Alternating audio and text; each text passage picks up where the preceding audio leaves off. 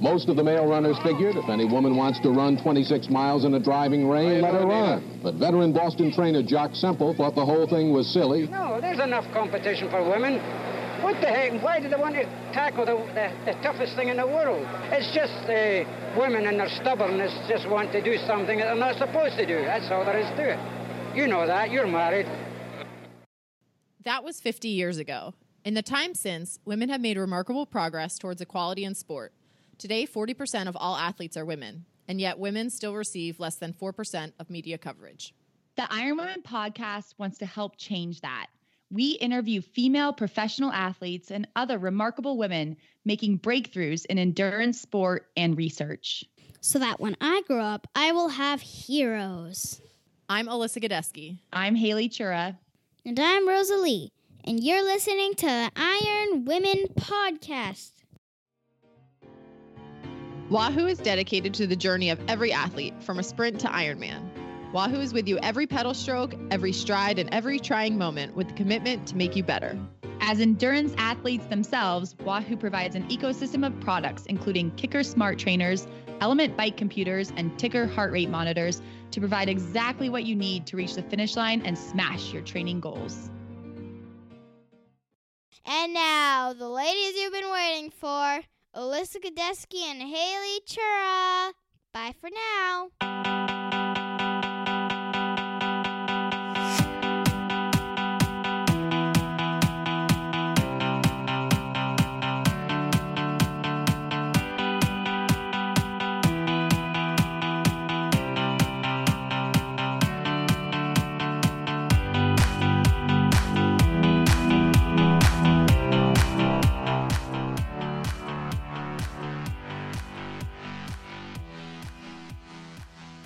Hi, Haley. How are you this week?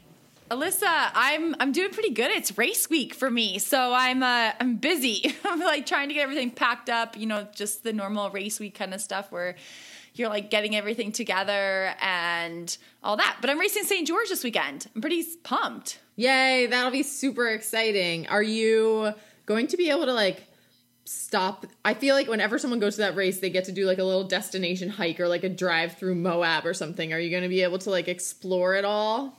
I don't think so. I know it's uh I mean that's like blasphemous, but I think my exploration will be on the race course, um, which I guess does cover, you know, most of uh area. I think it's pretty scenic course, which I'm really excited about. But I know I'm I'm actually flying to St. George from Bozeman, so it's I could drive. People do drive. It's about 10 hours. But that's just a long drive for me. I'm kind of an anxious driver, and I would have had to split up into two days. I'd have to borrow a car because my car isn't really freeway ready, and um, I, I just it's not. I'm not super comfortable driving on the freeway, so there were a lot of logistics, and so I was able to get a pretty inexpensive flight you know, relatively from Bozeman to St. George. So that is the way I'm traveling. So it does make me um, have a set departure de- time on Sunday morning because the race is on Saturday. Well, Haley, that was actually a trick question because I don't want you to think about anything other than the race and going to win all of the money and go really fast. So you answer, you passed that test with flying colors. Good job. I know. Well, that is one of the problems I think I have sometimes with races. That like Bariloche, when I was like, why didn't I stay longer? Because I am like a little race focused, but it's a job, right? It's a work trip, and the cool thing is we see these places, and maybe I get to see a little bit, and I'm I hope that maybe some other time in my life I'll be able to go back and do like a proper vacation. And that is something that I do plan sometimes. Do you ever do that? Like when you when you go to far flung locations and you're like, "Oh, next time I come back, I'll do a proper vacation here." Yeah. Yeah, and then I'm like, oh yeah, I probably will need to win the lottery too. So like, we'll just have to check like all of these things off first before you- I come back for the do- proper vacation.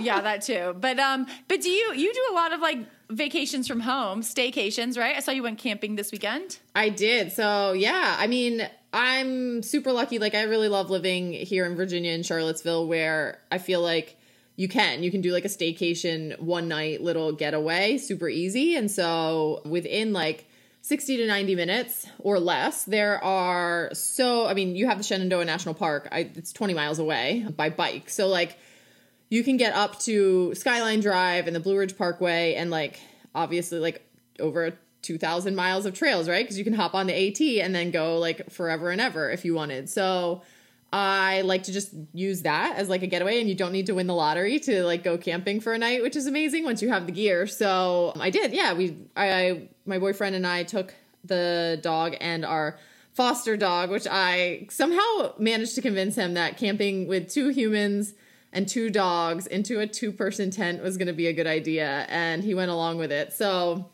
it could have like not been a very restful vacation at all but i think dogs actually really like tent camping. It's, i feel like tent to them is like a little dog house or something. They like snuggle right up and have no issues really with it so it all went really well um, and it did. It's like nice to get away. I like the fresh like mountain air and the sunset and sunrise type of thing to like just relax a little bit and kind of get away from sitting in front of my computer and my phone all the time so it's nice Good for you. And when you tent camp, are you like in a campground or do you just go out on the like the side of the trail and you just like like pitch a tent somewhere? Are you allowed to do that? So there's a lot depending on where you go, there can be a lot of rules and regulations. So we're learning it, but that's like what we're interested in right now is like figuring those out and learning about it because our we don't go to a campground. So our goal is to like pick a trail or a peak that we want to do or something like that and then find yeah like you can we're so spoiled now with the internet like i don't know how people used to do this like people who were hiking and backpacking in the days without the internet you had like, to buy a book. You had to buy yeah, books. but I even then it's like a kid. it's like how do you even like i guess yeah some guy would write a book about like the good campsites along the at or something but like obviously now you can just google guy it. or woman. Or it woman. might have been jennifer Pharr Davis. That's true. She'd probably know all the best sites. That's true. And you so yeah you can just google it now and you find tons of blogs and like hike reports and stuff from people saying oh i hiked this trail and there's like a good campsite two miles in and then there's like there's space for one tent at the base of the peak if you're lucky to be there early and so they, you know things like that. But the park if you're in a national park there are some rules. So like you have to know ahead to like look at the map and like within certain boundaries you're not allowed to like camp near certain peaks and things like that. I'm not quite sure of all like the whys around it but i just know you have to check that kind of thing. And you have to like check if there's campfires but we don't really build a campfire so we don't worry about that one. What do you eat? Do you like bring a little Jetboil stove and like make a little stir fry or are you just like top ramen? Like what are you eating? So we should get like I I want to get to the point where I can like carry in some food and like make a meal on a Jetboil because the Jetboil is so easy and it's so fast, right? But right now, since we're just doing it, like we do our training for the day, and then in the evening we'll like hike in like you know an hour hike or so, and so it doesn't leave a ton of time for like that kind of stuff that has to do with camping. Like we're basically there to like eat quickly and then like relax and sleep. So we actually have been doing like the like freeze dried like MRE meals.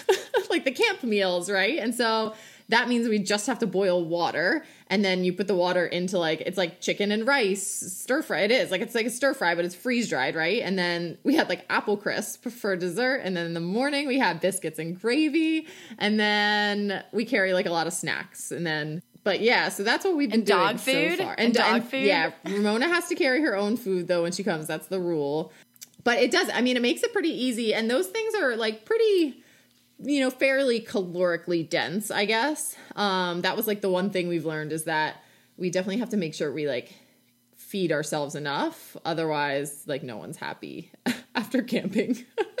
Especially after we working out, right? And so then we work get out at early. home in the morning. Yeah. Like, do you do like a ride or something from home? So you leave your bike at home and then you go camp. Yeah. So like Saturday, I actually had a double ride Saturday. So I rode in the morning early and then I rode in the afternoon, and then I ran off the bike, and then we went and camped, and then Sunday, like we had to get back. We had a like long run day and a swim, long swim day. So like you know, it's camping. You wake up when the sun rises, basically. Um, so you know, getting up early and getting home like earlyish isn't too bad, but you also don't want to get home and then like still need to eat a full meal and feel really hungry and feel blah. Like you want to feel still like good and on track to hit the training for the day. So otherwise coach gets mad and she'll like take away camping privileges. So I have to like yeah, this is pretty logistically. Behavior. Logistically intensive. How does your sleep out there? And do you by chance use any Nuun Rest when you're out there to help you get a good night's sleep? Because that'd be my worry. Like, what if you get a terrible night's sleep and then you have to go for this long run the next day and you're like so groggy? So Nuun Rest would actually be one of the perfect things because it's like super compact and it'll be easy to throw in your pack and just throw in your water bottle with you in the tent, like as you're kind of winding down and reading or whatever. I have been using that in general now that my training has been picking up. So for our listeners who may not be familiar with it, it's basically a it's another of the Nuun tablet products and it has I think like the lemon cam- chamomile flavor is my favorite. Haley, have you tried the others?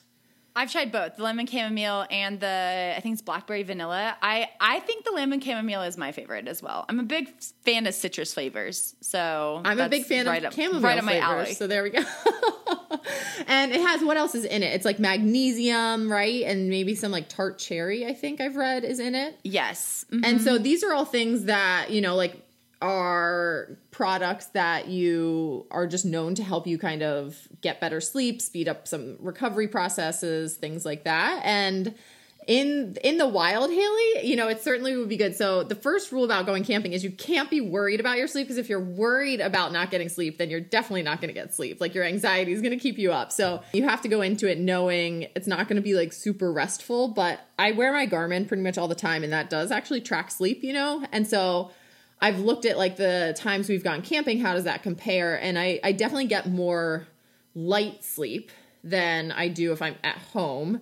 But like the overall time is actually pretty much comparable, you know? Um, so the quality is probably sacrificed a little bit because you're like outside and I worry about like bears and like things coming to like eat me and the dogs. But the one perk I will say is that like, you know, we have like a nice inflatable like mat and whatever, but it's still quite like a hard I mean, you're sleeping on the ground. So, but I've noticed that after sleeping on the ground, like my back and my body actually feels like good, like better. Eh, like, hmm. isn't there like the like Asian sleeping style? Like, they have different mattresses in Asia, um, and I think that's like a mm-hmm. thing, right? And they're more firm, and I think it's supposed to, in theory, be like better for you. And like, my back feels like really good after sleeping on the ground.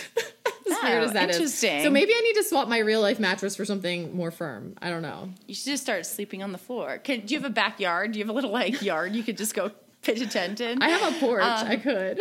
Although it gets a little harder as like we head into the northern hemisphere summer because the days get longer and so it's like so light so late. Then you're gonna need like, uh, do you wear an eye mask at all to like help you get to sleep earlier? I do. Yeah, I'll do eye mask, earplugs, noise machine. I don't do all of that when I'm camp. Like I don't go camping in the woods and then pull out my like. My, like- noise machine that like simulates like campgrounds. For the record, I would, but I like then yeah, I might be like disowned. So um, I don't do that. But I I always have like earplugs and eye mask on hand if needed for sure because you just you don't you never want to take a chance to be unprepared for sleep. Can I tell you a funny story about Nuun Rest? I don't know if this like totally relates to Nuun Rest, but I have been taking it a little bit, and um, I think it is one of those things you don't want to overdo because the magnesium, like you don't want to take too much magnesium, but it can be really good. So you only want to take you know one tablet per night. But um, I'm good. I had this crazy dream the other night, like because of taking Nuun. Oh, I don't think it was because of taking Nuun Rest. I often have crazy dreams, but I dreamt that I was running for president, and but I accidentally flew to Ohio instead of to Iowa to like start my like campaign. I went to the wrong state. so, I mean, I don't know. I woke up before I found out like what else happened on the campaign trail, but it wasn't a, I guess it wasn't a very successful campaign. Oh Um, yeah, that's a big mistake to make. Um, Well- but yeah, I did get some good sleep. So, so there was that. I didn't win any any awards or any like uh, nominations or any offices, but I got some good sleep. And even if the fun dreams are related to it, then like that's okay. I feel like who doesn't want some more dreams like in their in their way, right? I love when I wake up and I remember. Yeah, I know it was kind of funny, but I was like, really, Iowa? You know to go to Iowa, not Ohio. anyway, I guess I could have rented a car. I could have figured that one out.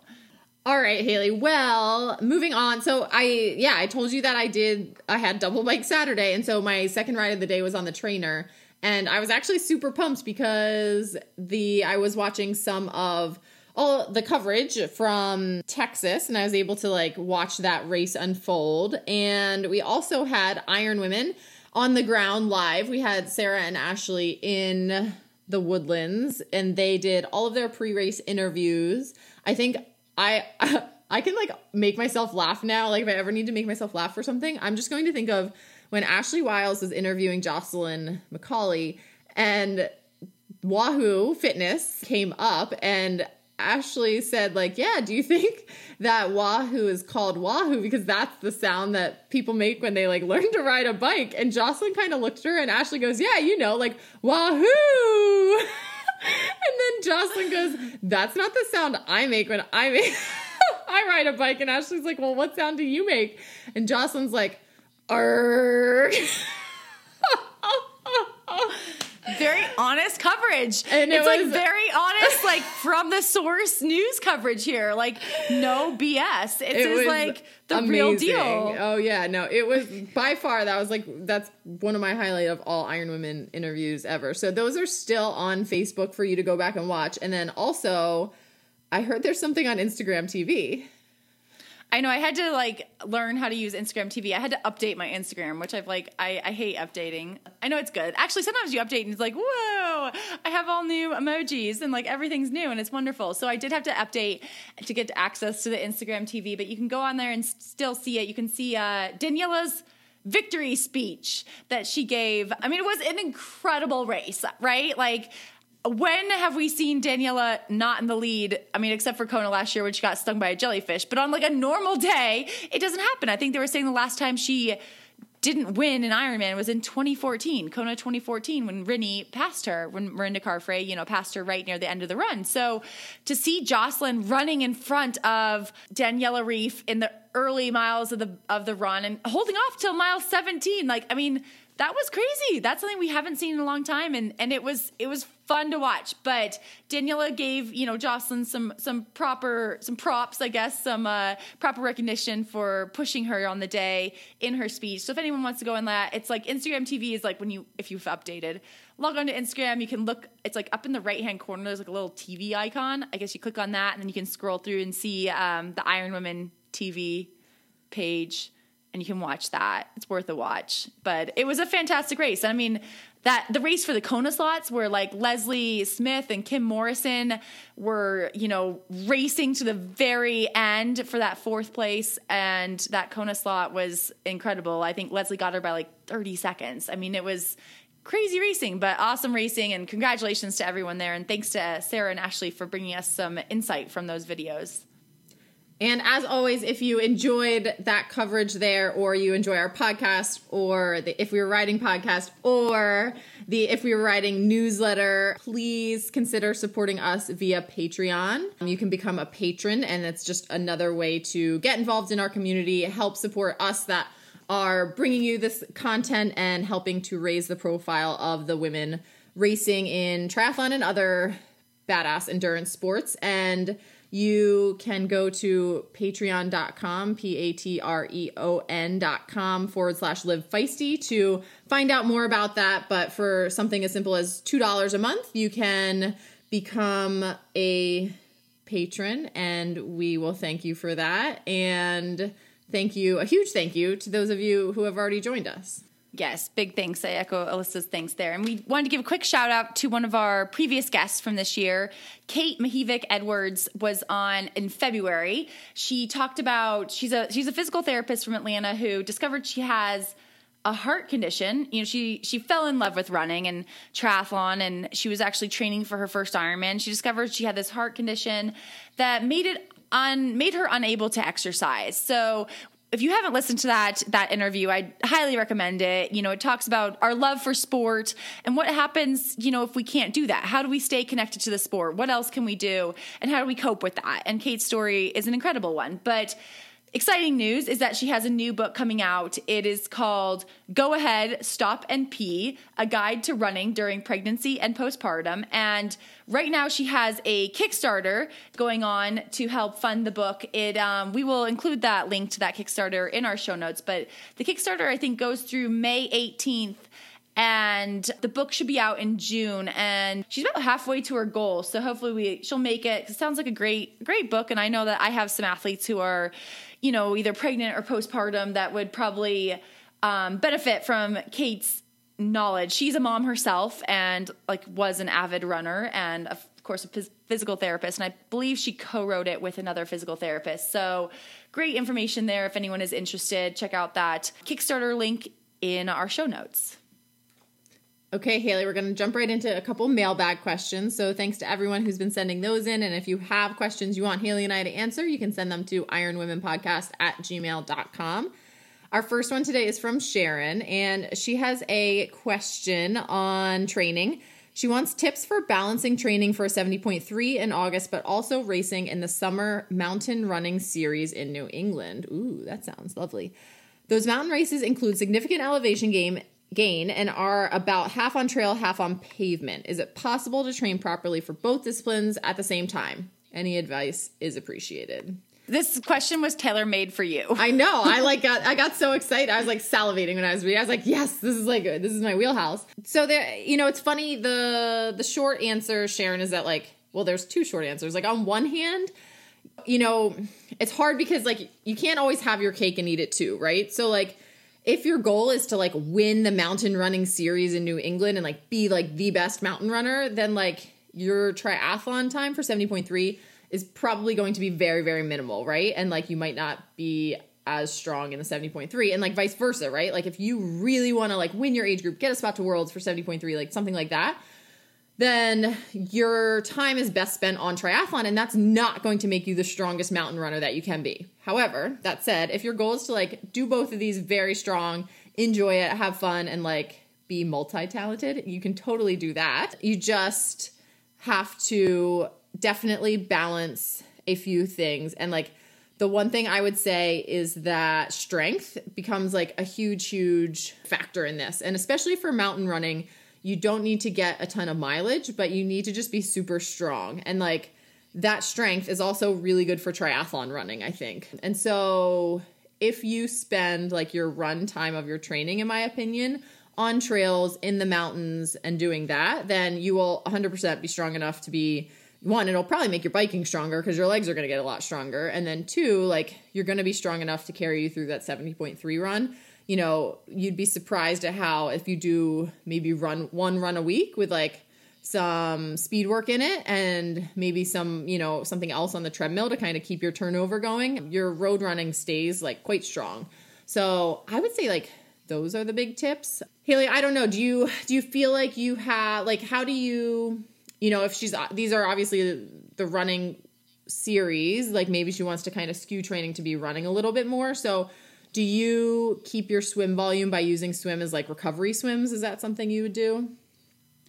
Yeah, and I think I mean she says mountain running series in New England. I'd be curious to know like how long are these runs? Like if they are fairly short, like they can probably fit in really well to, you know, with 70.3 training. If we're talking, you know, like more than a half marathon, you know, where you are you're out there for 3 to I don't know, 20 hours um, or more, I guess 60 hours if you're doing like Barkley.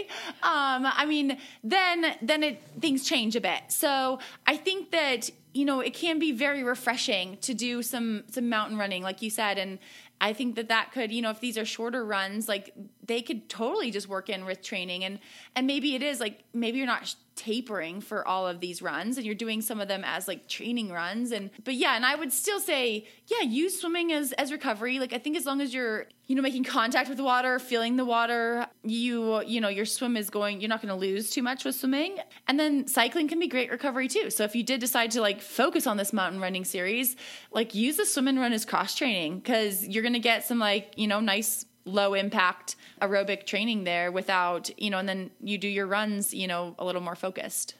I agree. I think hopefully we helped ease your fears, Sharon, that you can definitely do both. And we definitely, I think we would encourage you to do both and to have a little fun. Our second question is from Allie, and she has a question in regards to sighting in open water. She just did her first open water session of the season and she ended up straining or tweaking her neck. So, do we have tips on how to sight without straining or injuring yourself? So, Haley, I feel like this one's right up your alley. Ouch. I'm sorry, Allie. I'm sorry about your neck. So, I guess so. She was in open water. I think it sounds like you're probably lifting your head a little too high.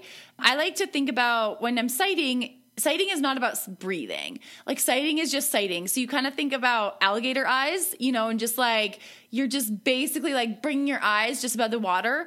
Continue to breathe to the side. I mean, that's a lot faster. So, you know, when you sight, just look up real quick, you know, sight to a buoy, sight to a tree, sight to, you know, a fixed object, whatever you can, whatever you're sighting off of.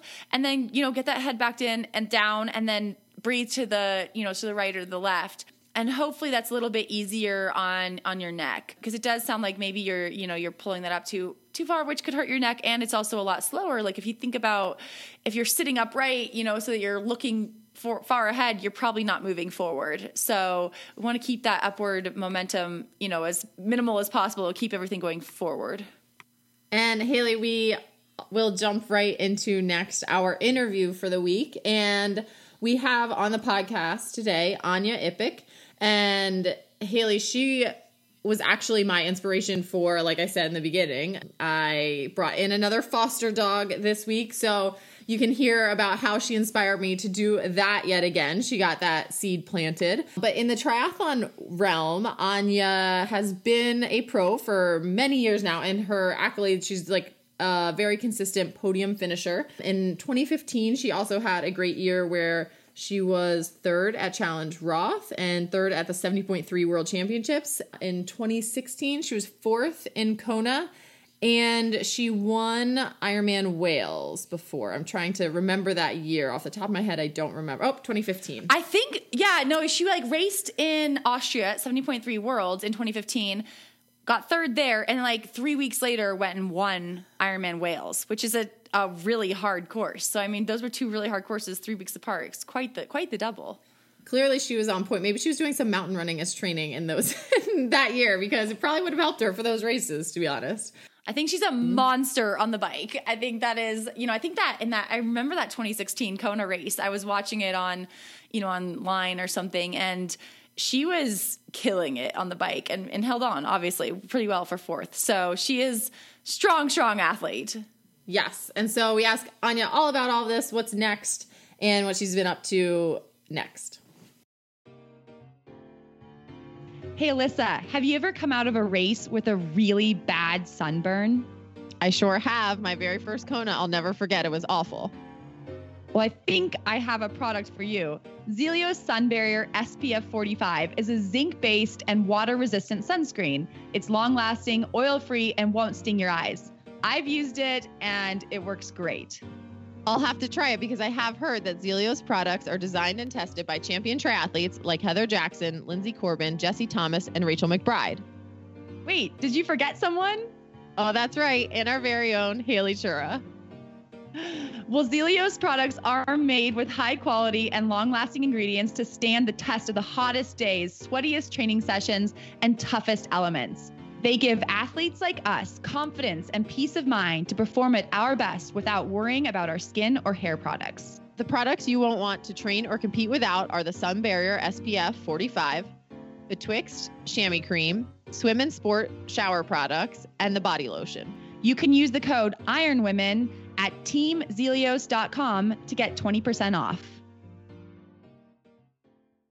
Hi, Anja. Welcome to the Iron Women podcast. Hi.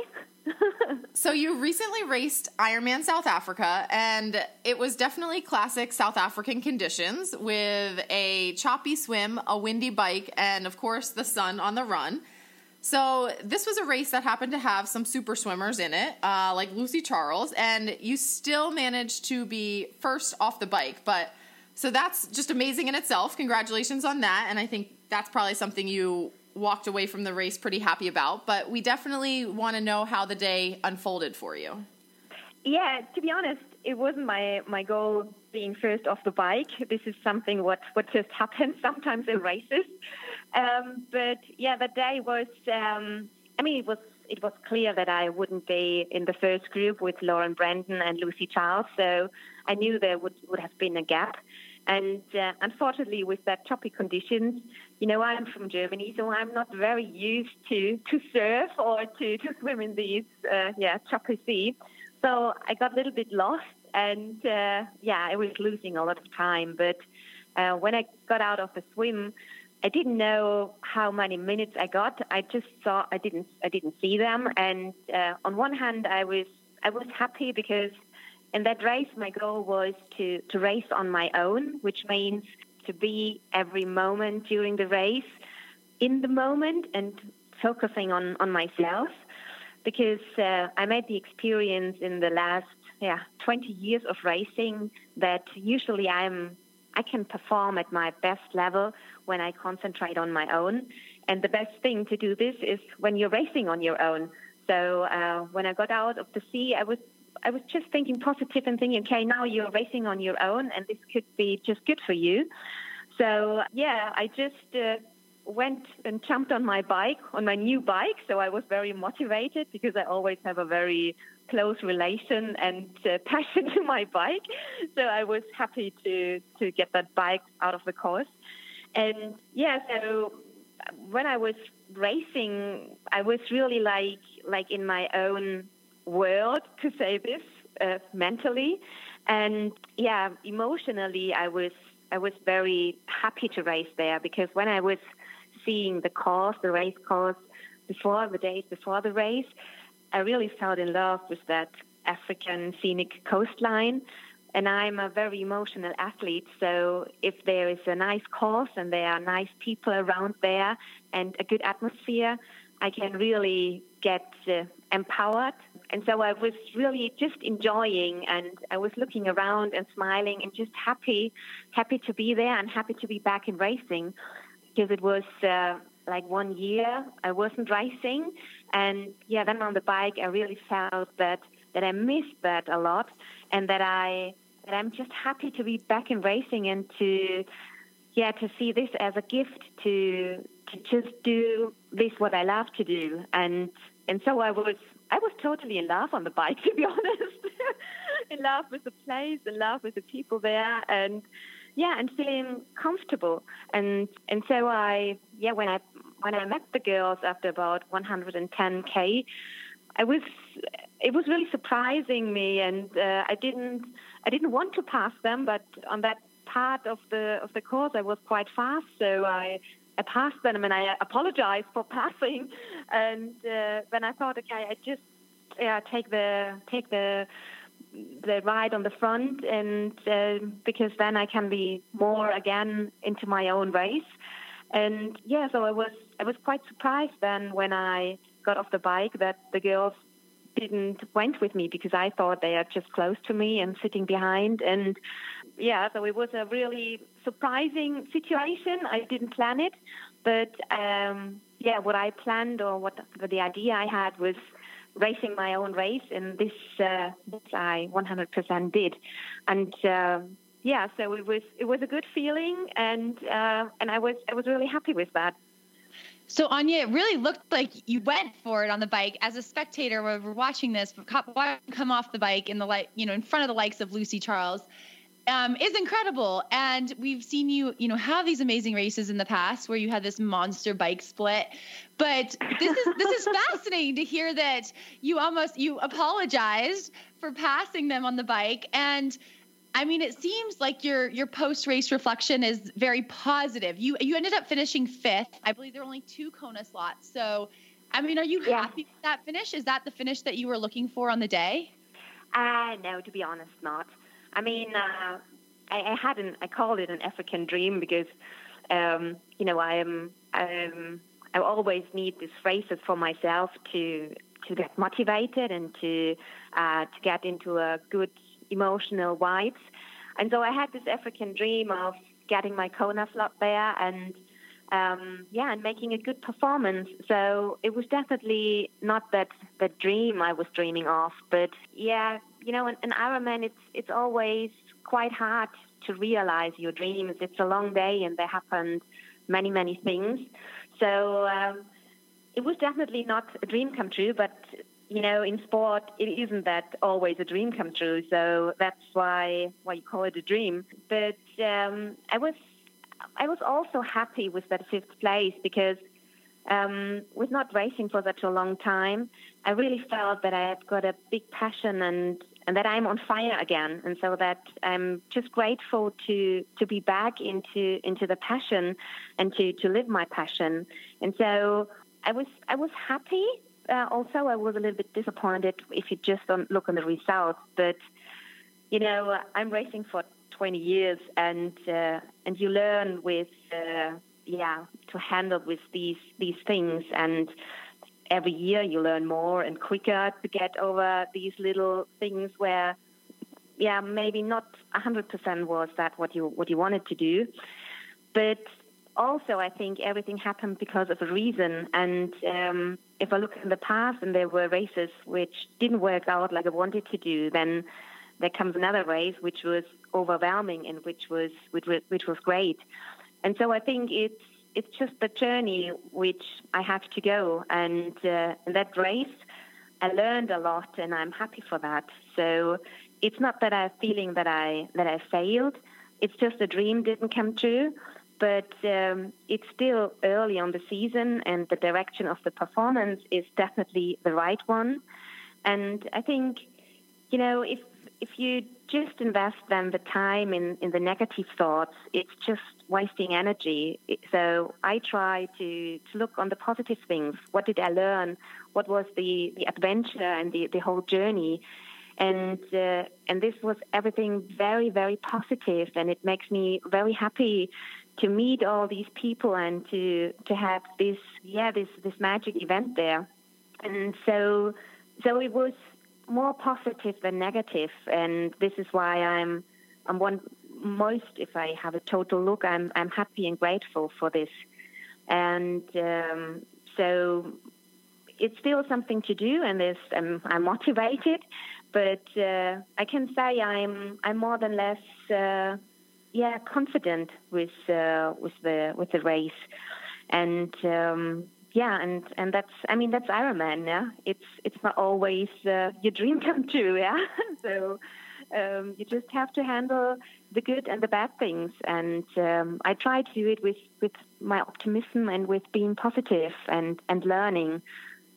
That's such a good way to put it. That it just simply it's not always going to be the dream come true, and I think listening to you talk about the day, I was having flashbacks to my own day when I raced South Africa years ago because I got lost in that swim too, Anja. And it was the kayakers had to come over to me and I mean. yeah, they had to point me back and I had to swim back and go get the buoy I missed. And it was it's it's a, it's definitely a tough swim yeah. there um, when if you're not used to that kind of of ocean conditions. I think so.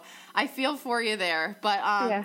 you know listening to you talk about your race strategy and just racing kind of yourself and your own race there, but then it's clear at the same time you were obviously engaged. You were, you know, you talked to the women as you passed them, and um, there's also a video that you shared on your Facebook page. Our listeners can take a look at where you passed uh, a physically challenged athlete, and you might have to help me with his name if you remember, but he lost his leg to bone cancer. Solani. Okay, yes. Solani, so yeah.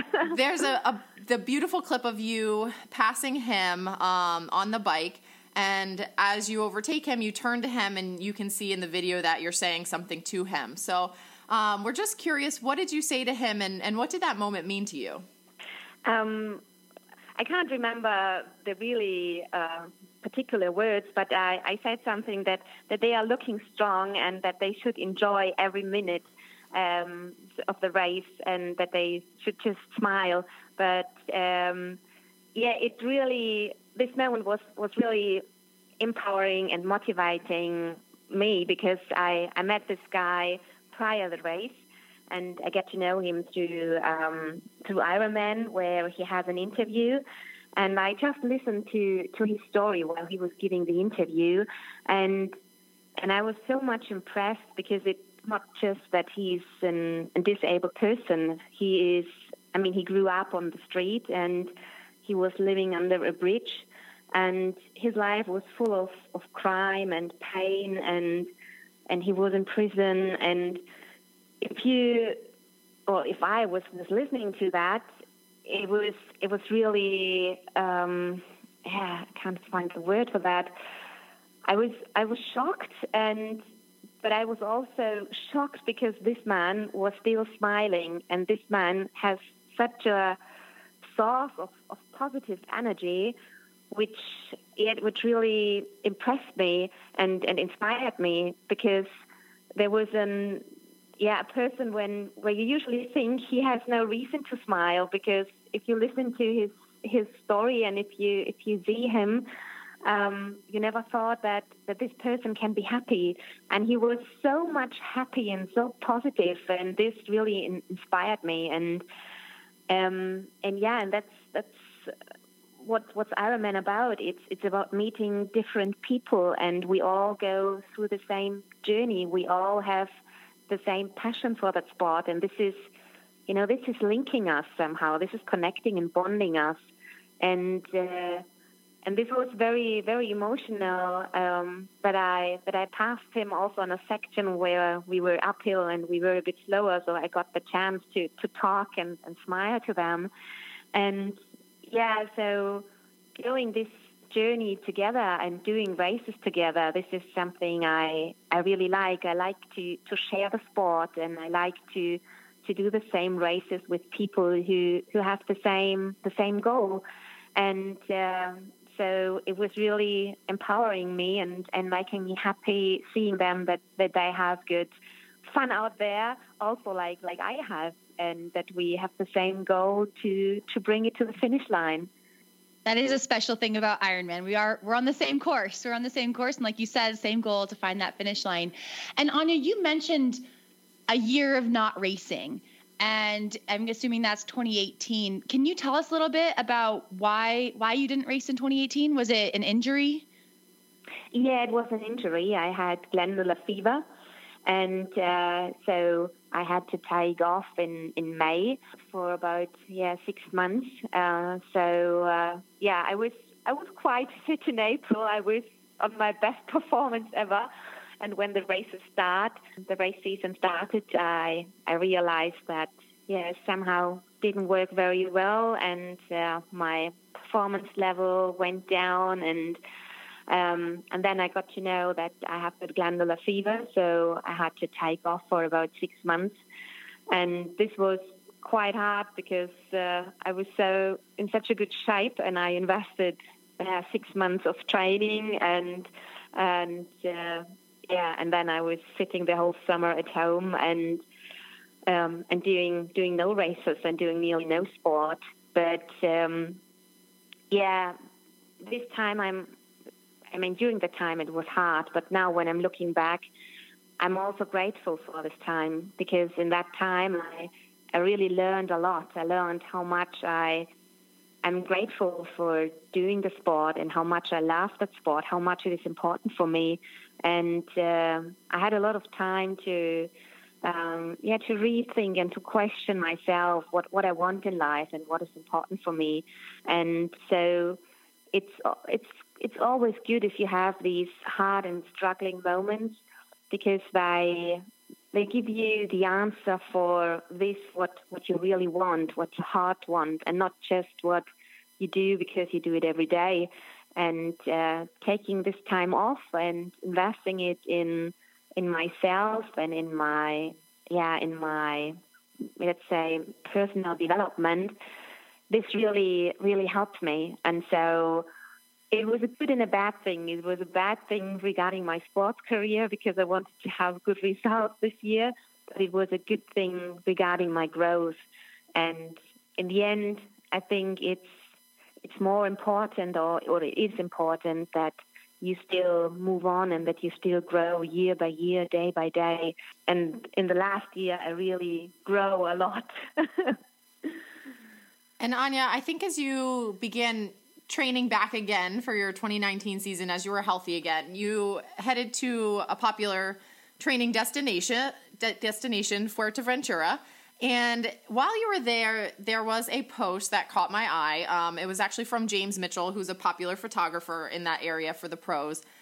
And he captured a visit of um, when you went to a perrera, I believe, which our listeners would mm-hmm. probably know as a dog shelter or a rescue organization type of thing. And so, while most pros are over there, they have their sights set on three things, right? They want to swim, bike, and run and get ready for their seasons. And so, that was such a, you know, it was refreshing to see that you were taking time and energy for that organization And can you tell us a little bit about what your involvement is with that and why it was important for you to to make that time, you know, in probably this very important prep time for your season for you?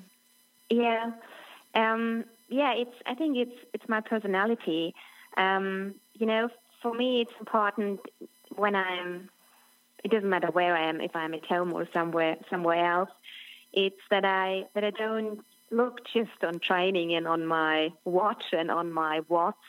I'm I'm a person who, who want to get involved with the area who I where I am. And um, I mean, if you train on Fuerteventura, you you know you bike all along the island and you, you get in touch with, with the problems on the island and with, with the problems of or the local problems. And uh, I I spend a lot of time on Fuerteventura. I sometimes I call it my second home because it's like two three months per year where I where I go there. And um, yeah, in the last four or five years, I get to know the problems with the let's say the wild dogs or the dogs who are thrown away on the street, and um, and these perrera they um, they are not just uh, you know dog shelters or rescue dog shelters which you think they just uh, take care of these these dogs who have no home. Um, you know, they they still kill them because they they are crowded, and if they have no space, they just have to to kill them, and uh, and this is a, a big problem. And if you if you get to know about this, I'm I'm this kind of person. If if there is any any injustice or crime or or anything that yeah that um, yeah that is yeah that is. Uh, somehow like um, crying out for you. Yeah, it's I, I can't look away, and uh, so I I informed myself about the conditions on the island, about the politics, and I get into contact with. Uh, um, dog rescue clubs, and um, as an athlete who who I'm training there, and I often fly like three, four times per year to the island. I just thought, okay, how can I help? And I can just help if, for example, I do flight escorts. So I take a dog from the island to Germany or to Europe, uh, where they get hosted into into families, or and I can also encourage other people because I know many people traveling there. When I'm in the hotel, I talk to people about the problem and that they can help with doing just a flight escort. And um, so this is something I get involved for the last three, four years. And every time when I'm there, I'm I'm looking into the perreras and and just try to support the the volunteers there who are trying to yeah to handle the the problem as good as they can. And sometimes it's you know just feeding the dogs and giving them and smoothing them. And uh, the last time when I have been there, and I had a photo shoot with James Mitchell and he's also, uh, I mean, he's living on the Canarian Islands and he knows about the problem. And for him, it was, he was happy that he can come with me and support me or support, uh, yeah, or yeah, do something with just taking photos and, and showing the situation and showing the problems which are on the island.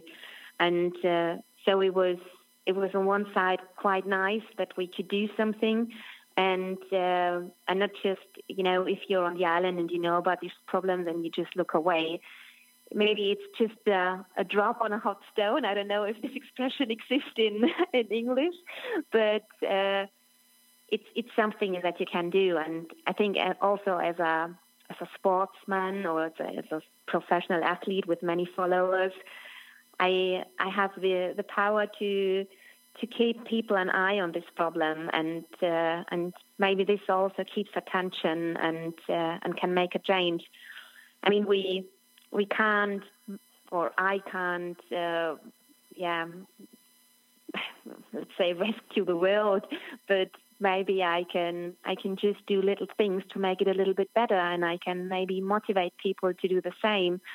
And this is uh, something which is which is important for me and um, because triathlon is, is my passion, but on the other hand, which is really my passion, is is helping people and and yeah and, and giving yeah giving a hand or where where it is needed. And um, so I just try to find a way through my sport to do something good. And Anja, your your philanthropy isn't limited to the perreras of Fuerteventura. You posted earlier this year that a third of your prize money will go to social organizations in your area. So we know that pro triathlon isn't exactly known for making athletes super rich. Um, so that's this yeah, is super admirable. like how you know what prompted this decision, and what kind of organizations are you uh, donating to? Yeah, yeah. I mean, what what I said right now is uh, I just don't want to do triathlon and and want to race. I want to do something good. So when I was younger, I always want to work as a street worker, and uh, but then I got into triathlon and I really found my my big passion in there. And and so uh, I was thinking, what what can I do? And at the moment, I don't have the the time to yeah to work as a street worker or to work in a in a rescue dog shelter. But at the moment, I can maybe put attention and, and put some money and, and support people and organizations who who need the money and who who do a great job. And uh, and this is also some kind of giving me a deeper sense of racing, which is which is important for me. And I think this also changed uh, the last yeah two or three years because before I was just you know performing on the highest level I can and getting attention and love and being the best. And the older I got, the more it was important to to share my sport with people and to um, yeah to do something which is maybe a bit bigger than just racing. And, and so I decided this year to to share my money and um, that's just give me a, a deeper sense and uh, yeah and uh, um, yeah and a motivation as well to race uh, as fast as I can. And I'm I'm donating this um, this money to one of this is uh, about the the dog rescue in Fuerteventura and the other thing, things are a local project here in my hometown with disabled people and uh, with that they they can integrate them in a normal life. And so I try to to spread the money there where where I am and where I also see where the money goes.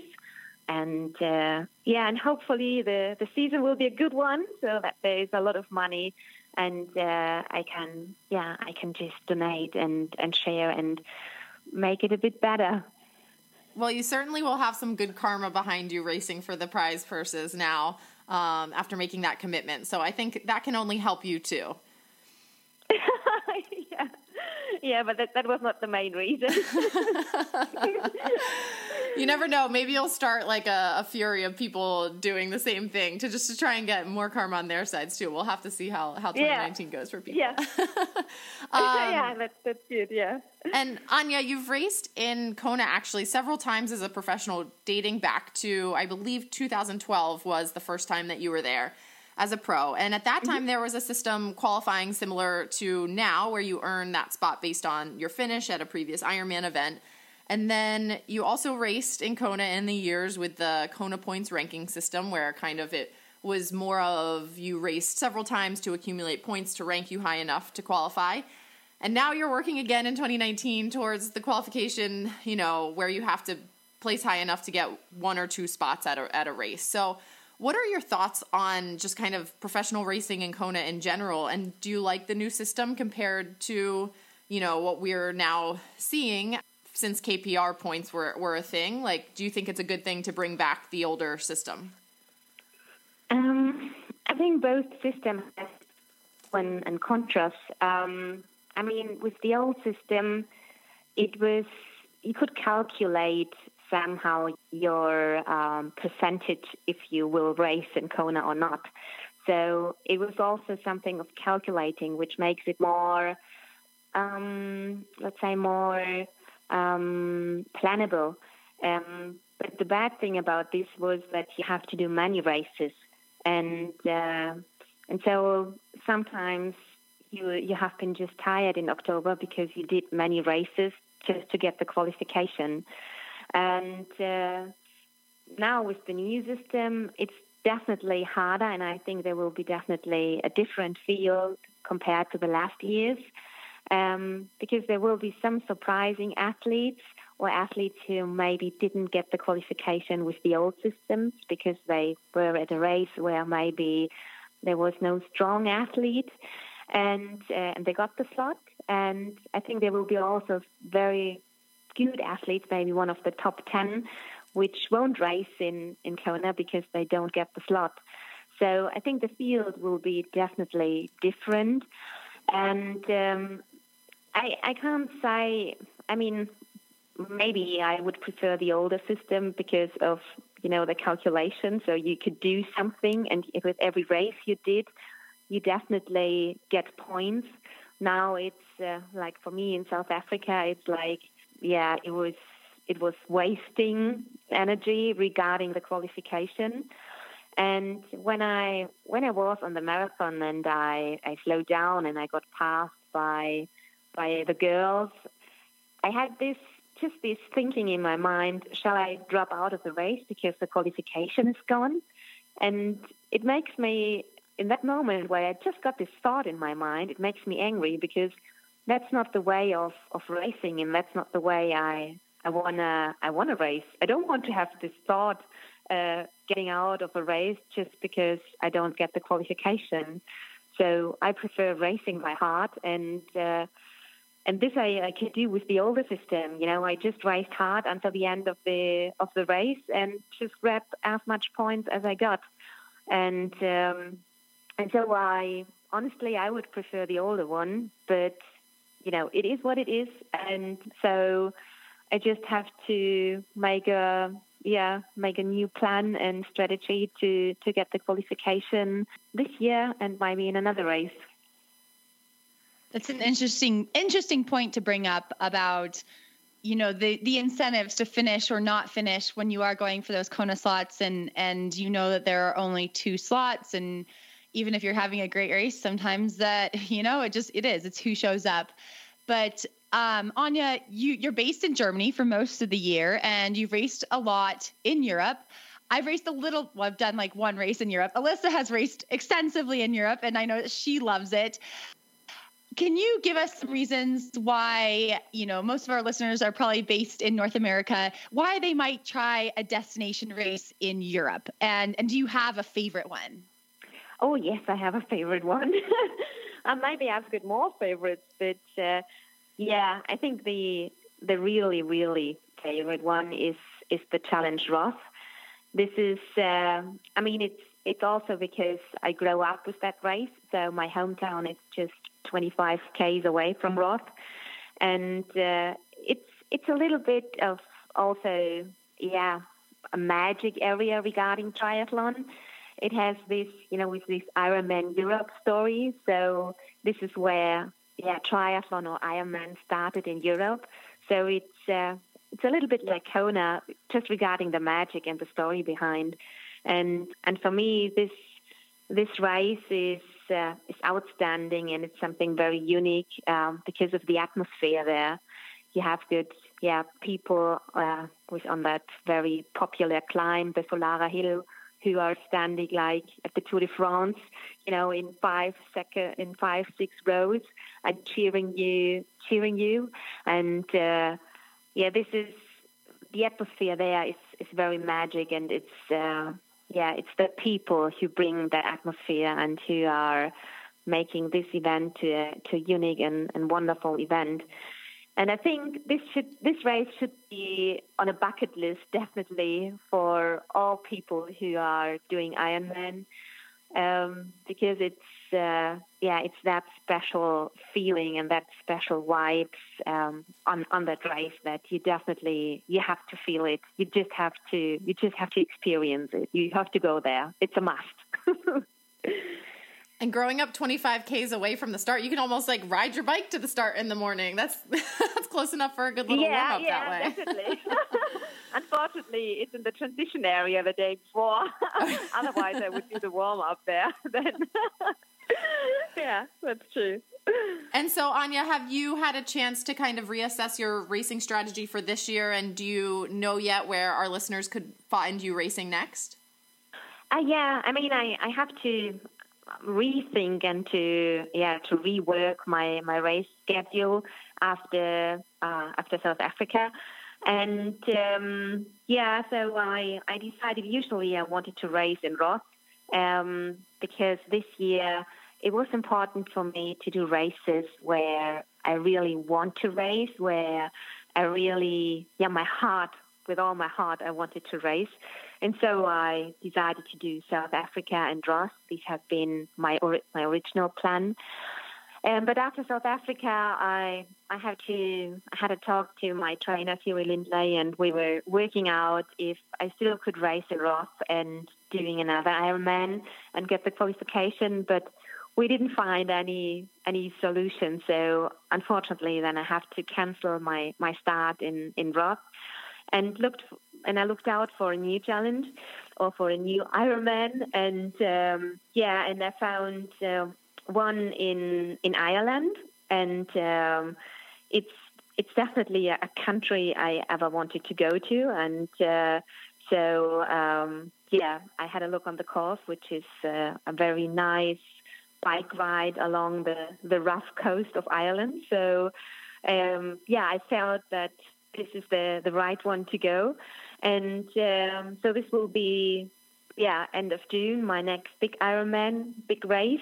And before that, I'm doing the 70.3 in Barcelona, and uh, that's in, in four weeks. And another challenge half, the championship in Samorin. So these will be then two halves until yeah the next big Ironman event. Wow, that, that new race in Cork, Ireland, it, it looks spectacular. Yeah. I, am excited to see how you do there because that, that seems like a, a fun one that I think it's it's new this year, right? Yeah, it's new. And uh, I have good good experience regarding those tough races. I was racing two times Ironman Wales, and uh, it was a really good experience and a very warm welcome from the Welsh people there. And uh, yeah, racing also in hard conditions is something that uh, yeah that I really like. It's not just about the speed, you know. It's I like these races where it's a bit of more survival. And did you did you win in Wales? If if my memory is correct, did you win in Wales? Yeah, yeah, yeah, yes, I did, and. Uh, and yeah, and having these these tough races with wind and a tough surface on the road, and yeah, I really like these tough ones which are challenging you mentally, not just physically, also mentally. And uh, so I decided, okay, I have good good memories to Wales, so why why don't go to Ireland and making good memories there? Well, best of luck to you in your prep for Ironman Ireland and and Samorin and the other races that you have in between now and then. But um, thank you so much, Anja. Thank you for sharing your story and for coming on our show. And we'll look forward to watching the rest of your adventures this year.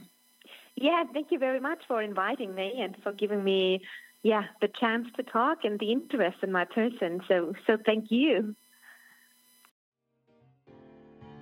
Haley, do you know what our most popular Iron Women episode has been so far?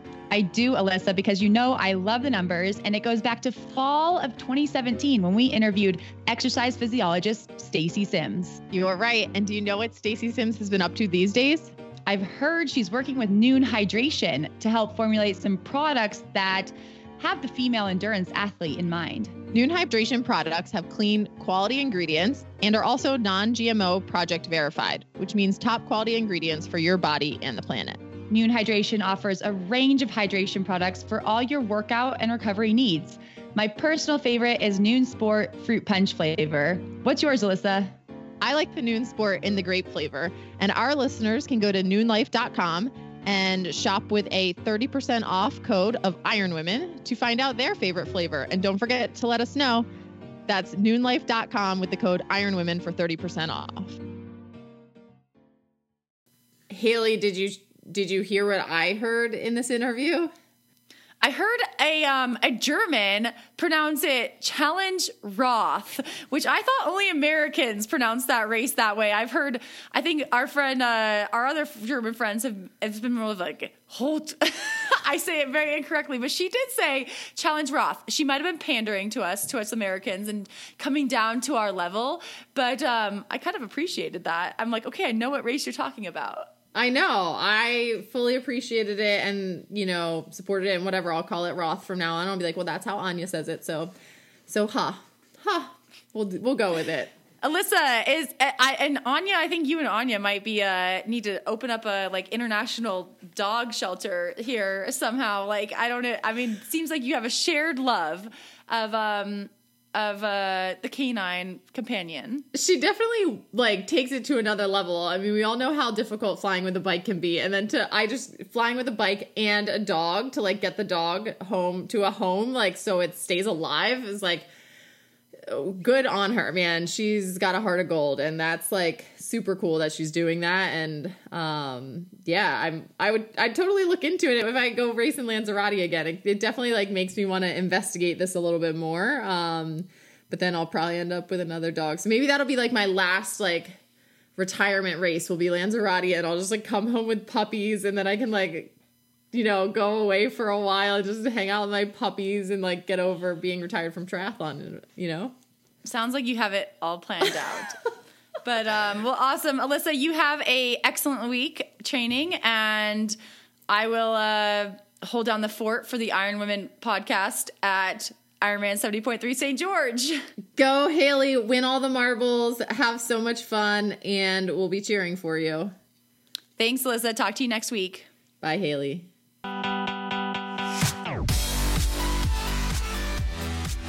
Thanks for listening to this podcast. Please subscribe, like, and comment on iTunes. My favorite podcast hosts are Alyssa Godesky and Haley Chura. My favorite editor is Aaron Hamilton.